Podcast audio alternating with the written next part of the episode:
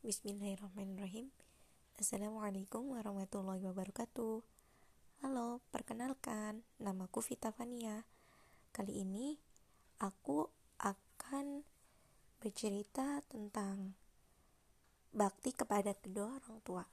Nah, dalam tokoh di cerpen ini ada empat tokoh yang akan aku kena perkenalkan. Eh, Yang pertama ada Bapak Rahmat itu selaku sebagai ayah. Kemudian yang kedua ada ibu Sulis itu sebagai seorang ibu. Dan ada kedua anaknya yang bernama Rahmat dan Putri. Oke kita langsung saja ya ke segmen ceritanya. Selamat mendengarkan. Pada suatu hari hiduplah sebuah keluarga. Keluarga tersebut terdiri dari empat anggota keluarga di antaranya terdiri dari ayah, ibu, satu orang putri, dan satu orang putra. Nah, sang ayah ini bernama Pak Rahmat, sedangkan ibunya bernama Ibu Sulis. Kemudian, kedua anaknya yang pertama ini bernama Putri, dan yang kedua bernama Rizal. Bisa dibilang keluarga mereka adalah keluarga yang harmonis. Karena keluarga mereka adalah keluarga yang saling menyayangi satu sama lain bahkan saling menasihati dalam hal kebaikan. Pada suatu waktu Rizal bertanya kepada sang kakak kak hmm, bagaimana ya caranya agar kita bisa berbakti kepada kedua orang tua? Uh, Kak Putri kemudian menjawab Begini dek, banyak sekali hal yang bisa kita lakukan agar kita dapat berbakti kepada kedua orang tua.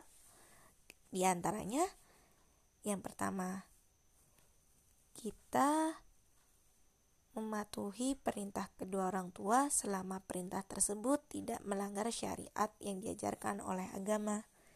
Kemudian, yang kedua, kita bisa membantu pekerjaan rumah Ketiga, kita tidak mengucapkan kata ah kepada kedua orang tua. E, kemudian yang keempat, kita selalu merendahkan diri dan bertutur kata baik di hadapan kedua orang tua. Dan di samping itu, kita harus selalu mendoakan kedua orang tua dalam kebaikan. Misalnya bisa berdoa seusai sholat. Nah, ingat janji Allah seperti yang ada di dalam surat Al-Isra ayat 24. Kita di situ diperintahkan untuk berbakti kepada kedua orang tua dan di samping itu kita juga harus memperlakukan kedua orang tua kita dengan cara yang baik. Dan insya Allah dengan kita berbakti kepada kedua orang tua, kelak itu akan menjadi ladang pahala bagi kita. Dan ketika nanti kita menjadi orang tua anaknya kita pun bahkan berbakti kepada kita insya Allah oh jadi seperti itu ya kak cara berbakti kepada kedua orang tua. Iya dek.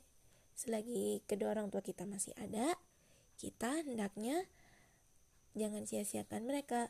Kita berbakti semampu dan sekuat tenaga kita Oh, begitu ya, Kak. Iya, Dek. Terima kasih banyak ya, Kak, atas penjelasannya. Aku banyak mendapat ilmu baru dari adanya penjelasan Kakak tersebut. Iya, Dek, sama-sama. Kita kan saling belajar ya satu sama lain. Semoga kita selalu mengingatkan dalam hal kebaikan ya, Dek. Iya, Kak.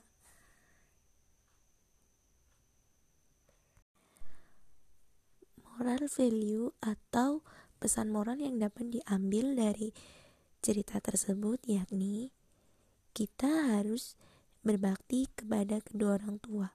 Meskipun jabatan kita tinggi atau kita menjadi orang biasa kita harus tetap berbakti kepada mereka. Karena mereka sudah banyak melakukan pengorbanan untuk kita. Mungkin pengorbanan mereka terhadap kita tidak bisa dinilai dengan harta. Oleh karena itu, kita harus berbakti kepada mereka. Jangan sia-siakan mereka selagi ada ya. Karena kita tidak tahu sampai kapan kita bisa berbakti kepada kedua orang tua kita. Nah jangan lupakan jangan lupa untuk selalu berdoa kepada Allah untuk memintakan kebaikan kepada mereka.